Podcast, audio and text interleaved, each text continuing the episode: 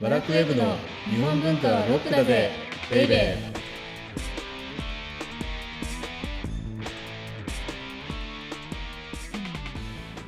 こんにちは。バラクウェブ編集部スタッフ、先入観に支配された女、サッチーです。ワラクウェブ編集長セバスチャン拓実ですこれはい。今回の配信日って9月9日でしょ、はい、9月9日です。 9月9日といえば徴用の節句だよあね、そうですね。徴用の節句の。あの菊の節句ですよね、はい。ですそれとともにはい。あと2時間で始まろうとしている重大イベントがあるんですよ重大イベント、はい。重大イベントもう3回にわたって宣伝をしているので、もうしつこいっていうふうに言われるかもしれませんが当日にまで宣伝。は当日にまであと2時間後になんとい。阿佐ヶ谷ロフト A ではい。私の初めてのトークライブが、そうですね。もうはい初めトークライブ自体は初めてじゃないんですけれどもはい。一緒にライブをする方がねそうですよね。私以外芸人3人皆さん、はい。 バカよあなた平井ファラオ光さんはい。カニササレ綾子さんはい。あカニササレさんね「フォーブス」が選ぶアンダーサーティー芸人いやそうですね芸人じゃない違う違う違う違う日本を変えるアンダーサーティーはい。の一人30人のあ一人すごいで選ばれたでしょうわすごいよのカニササレめでたいで綾子すさねん。はい。あの東儀秀樹さんの雅楽のねそうですね。モノマネをする、はいあと最近大活躍テレビで大活躍のみほとけさん、はい、のどけさん。その4人ではい。テーマ「春画」はい。 「春画は世界最高のポップアートだはい。」大丈夫なのかな、どんな回になるか予想がつかない。だってかなり際どいですからね、はい春画結構大胆に。はいそれをねはい。裏若き女性たち2人はい。とおじさん2人でどんなライブが繰り広げられるのか、はい。もうヒヤヒヤですけれどもはい。 もうこんな番組聞くのな必要ないからね、すぐ阿佐ヶ谷に行ってほ しい。もう今すぐ阿佐ヶ谷に行ってください。 もうバチッと止 めて。電車乗りながら聞いていもうもうたもうだも、いうて。そうですね。はい。ということで、はいこ。の番組は日本文化は高尚なものという先入観に支配されている人々を解放し、日本文化の民主化を進めるという崇高な目的のもとお送りしています。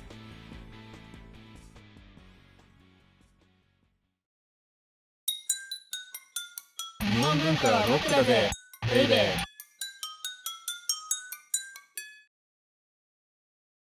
で、今日のテーマは、はい。じゃじゃん。芭蕉も、西行も、みんな大好き歌枕ってなんだです。もうここまで聞いたら阿佐ヶ谷行った方がいい よね。ちょっとここで止めたりすごいそうそうそうそう。だってめっちゃ不め安っ。ちゃ、 不安なんだもん、人が集まるかどうかってさ。でも確かになんかそういうトークライブする不安の不安で初す。めてですもんね。はい。もう、急激に不安です。 なので歌枕やってる場合じゃない。やってるわけじゃない。ですけど、はい。わかりました。はい意を決して歌枕を。はい。みんなです大好き歌枕。はい。で、前回はゆまで武装やってたでしょはい。で、その前まで芭蕉をやってたじゃないですか。はい。うんで特に芭蕉の奥の細道の時にはい。歌枕歌枕っていっぱい出てきたの覚えてますうかーんはい。あの、俳句と和歌のコラボレーションのところでも出てましたね。そうだからはい。芭蕉の奥の細道っていうのははい。古今和歌集、まあ、芭蕉からだから800年900年ぐらい前はい。それぐらい前から連綿と続いてきた歌枕を訪ねる旅であったうん、うん。あとは特に西行はい。そうですね。だって奥の細道がの旅に出かけた年って西行の500回忌だったんだよね確か。うーん。はい。そうおっしゃってましたね。だから西行が訪ね歩いた歌枕をうん。自分で訪ねるっはいて。いうのが奥の細道だった。はい。じゃあ一体歌枕って何っていう話なんですけれども、うん。はい。何なんですかわサッチーは何だと全然わ思かうんないだって歌の枕だよ。なんか、ペアになってるみたいなイメージあります。何ペア々と来れば何春といえばあーウグイスじゃないんですけど。ああ、惜しい。あ惜しいけど近い。惜しいけど近い。はい。惜しい。惜しくて近 い。はい。はい。えこれ歌枕って一言で何っていうと、はい。ものすごく狭い意味では、うん、和歌に読まれた名所なんですあ、名所なんですよ。ね。名所なの。だから地名なの。へで、え。今、僕がね、ものすごく狭いって言ったのって、はい。そもそもはもうちょっと広かったんですよ。歌枕って意味としては。ああ、じゃあ、だんだん狭まった。うん、狭まってきたの。じゃあそもそも何だったかっていうと、はい。歌によく出てくる言葉であるとか、はい。あるいはその、それを解説した解説書。へえ。それをもってして歌枕って言ってたんだけど、はい。だって、先月だか先々月だか、はい。赤坂のサントリー美術館で歌枕展ってやっはいはい。やってましたね。てたでしょもう終わっちゃったんだよね、あれ。終わっちゃいました。はい、残念ながらあれ。すごくいい企画展というか展覧会だったんだけれども、はい。まず歌枕が何っていうのがわからないので、うん。歌枕の成り立ちとか、はい。歌枕をあしらった工芸っていうのって言われてもちょっとよくわからなかった。残念ながら難しすぎたんですようね。んうんうんうん。はい。なので、これを聞けば、もっとあのサントリー美術館の歌枕展が楽しめたっていう今日は紹介をなんだろう ちょっと遅い。あ遅い。 遅いんでなすんけかど。巡回してほしかったですね。そうそうそうはい。ですけど、もともと歌枕っていうのは、はい。歌によく出てくる言葉であるとか、はそいれ。も万葉集、古今集、古今和歌集、新古今和歌集とね、ずっと続いてきた直線の和歌集、つまり天皇であるとか上皇である、そういう方々がはい。編集するように命じて、うん編まれた和歌集に出てきる、よく出てくる言葉が歌枕だったんですけど、あーそれがね、だんだんはい。平安の中期から終わりぐらい、はい。だから源氏物語ぐらいバクッと覚えちゃえばいいと思うんですけど、はい。それ以降、さっき言ったみたいに地名だけが歌枕になってた。うこーれん。じゃあ歌枕、例えばなんだけれども、はい。竜田川。ああちはやぶるそうそうそうそうそうのそう。漫画のですね。そうそうそうそう。あれだからはい竜田川とくると、はい。まあ竜田なんだけど、もみじなんです。紅葉な。なからくれなないに水くくるとわかな。はい。はい、そうです。で、吉野っていうと、吉野っていうと何でしょうか。吉野桜。そう。はい、これは西行の影響が大きいんだけれども、はい。吉野っていうと桜、あるいは雪ですよね、三好あ殿っていうので、ーあ、雪もなんですね。雪もなの。うんうんで、あとはね、末の松山っていうことをよくあー聞きませんか、はい、なんか聞きますね。で、末の松山っていうのは、つまりはい松の山で丘だから、はい。水がね、越えられないものなあの。あ。だから、それが転じて、はい。末の松山って出ると、これはもうイコール越え難いもの。うーん。あと、百人。一首のね、セミ丸かなんかで、はい。大阪っていうのが出てきたでしょ。あ、大阪の席。そうそう、大阪の関。はい。これはありもうま、したね。はい。文字面が合うの坂だから、はい。合うっていうふうにね。うんうんうんうん。つまり、、歌枕っていうのは平安中期以降、はい。地名なんだけれども、はい。つまり、その地名を聞くと、イメージが湧き上がってくる。おーだから、地名とイメージがセットになってるっていうものが歌枕な。ですよねああああなるほど。さっき言ったみたいに、竜田イコールもみじ、紅葉。うーん、もう。吉野イコパッとわーかルる雪、。桜。はい。で、末の松山イコール声がたいもうの。ーん。これ、富士山なんかもありますよね、よく。あまあ、あ。高いであるとか、声がたいいものであるとか、さっき言った。っうんうんはい。ていうのがね、あの、これって多分、はい。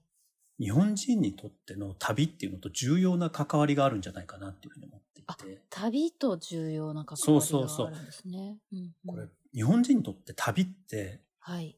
めちゃめちゃ独特なんですよ。え、どういうことですかずいぶん前にもやったと思うんですけれども、はい。ヨーロッパとかアメリカ人、つまり日本人以外の旅の目的って、はい。割と未踏の地を、ああ、やりましたね。はい。そうでしょはい。誰も行ってないところに。に行く、はいはい。うんうんうん。あるいははい。インスタ映えするところに行く。はいはい。でも昔からそうでしょ例えば司会とかさ、はい、あるいはこう、なんだろう、セドナのあの岩山とかさ。うーん、はい。うん、あまあ今で言うところのインスタ映えですよね。そうですね。はい。でそういうところに行きたがるんですよ。あと、誰も行ってないとか。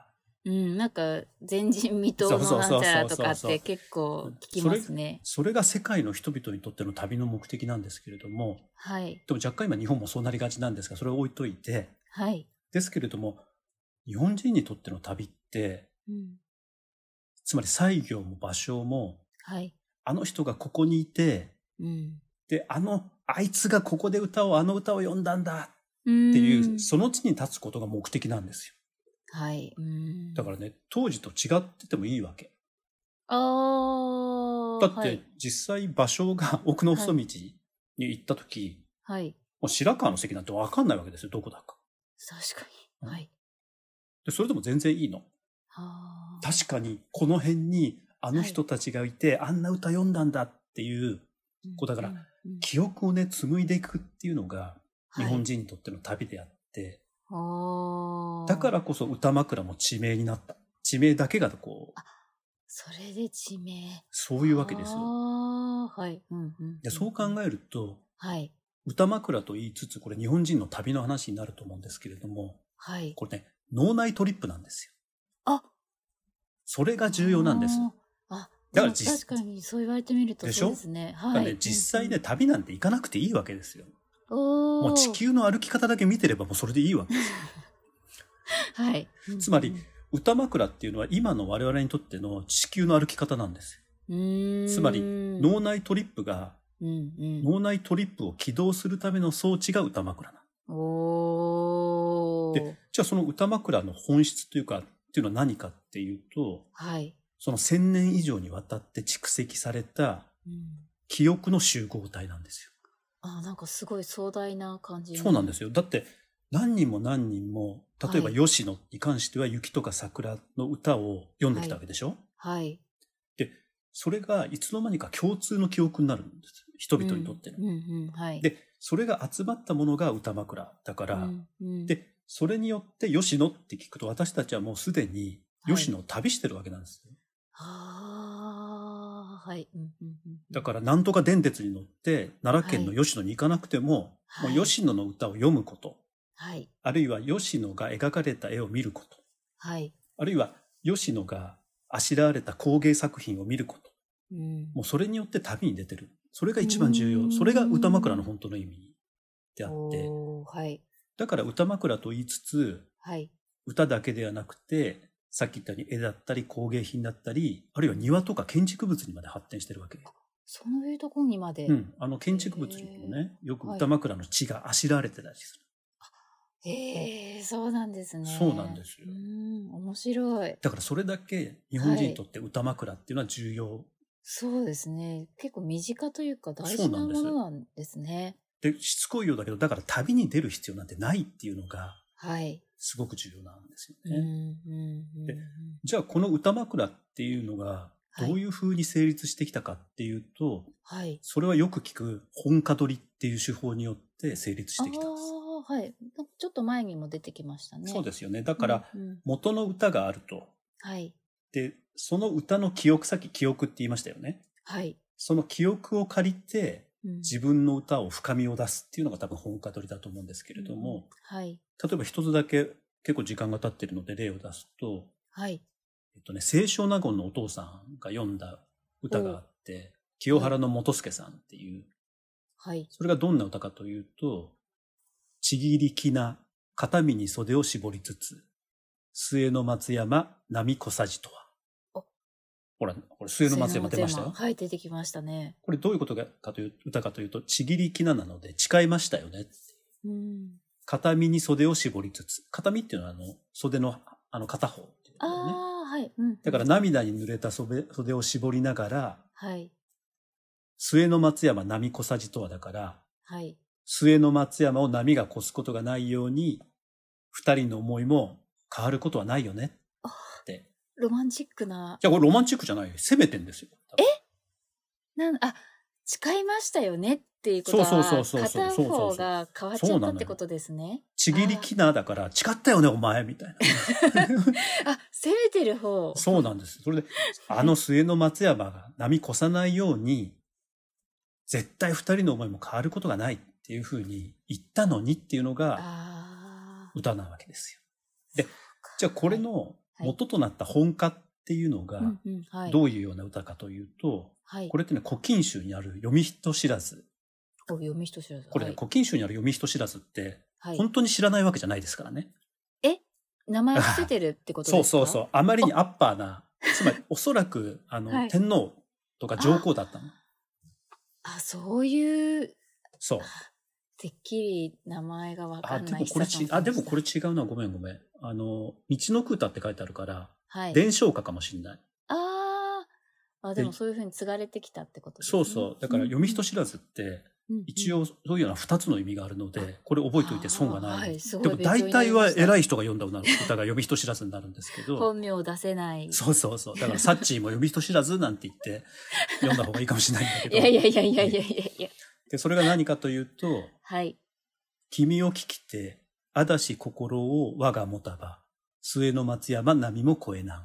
うーん。これはどういうことかというと、あなたを差し置いて、もし私が浮気浮気心を持つならば、末の松山を波が越えてしまうでしょう。これ逆説的なんですけれども、はい、末の松山を波が越えるなんてことは絶対ないから、うん私は浮浮気心を持つことなんてありませんよっていうね。だからこっち誓はいなまんたです。。ああ、こっちは誓いなのだぶ誓ってる。うんでもだいぶ違う。この誓っている元の歌をはい。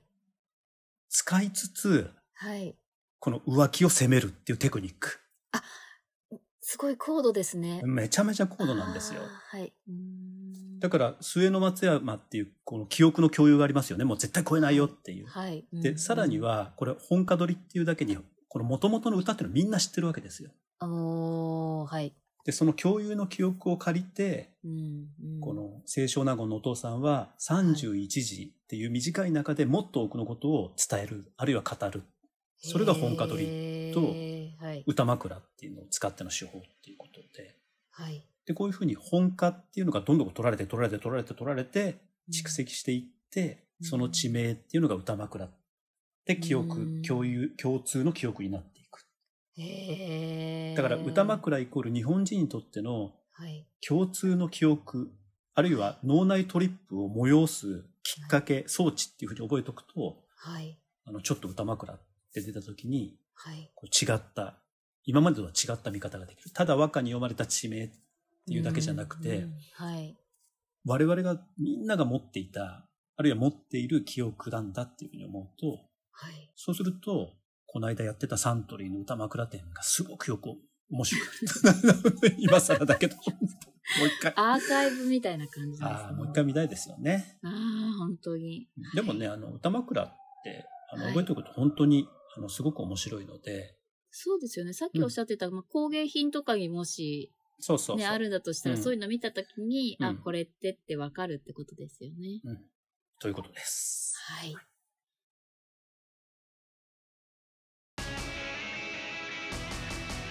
日本文化はロックだぜベイベー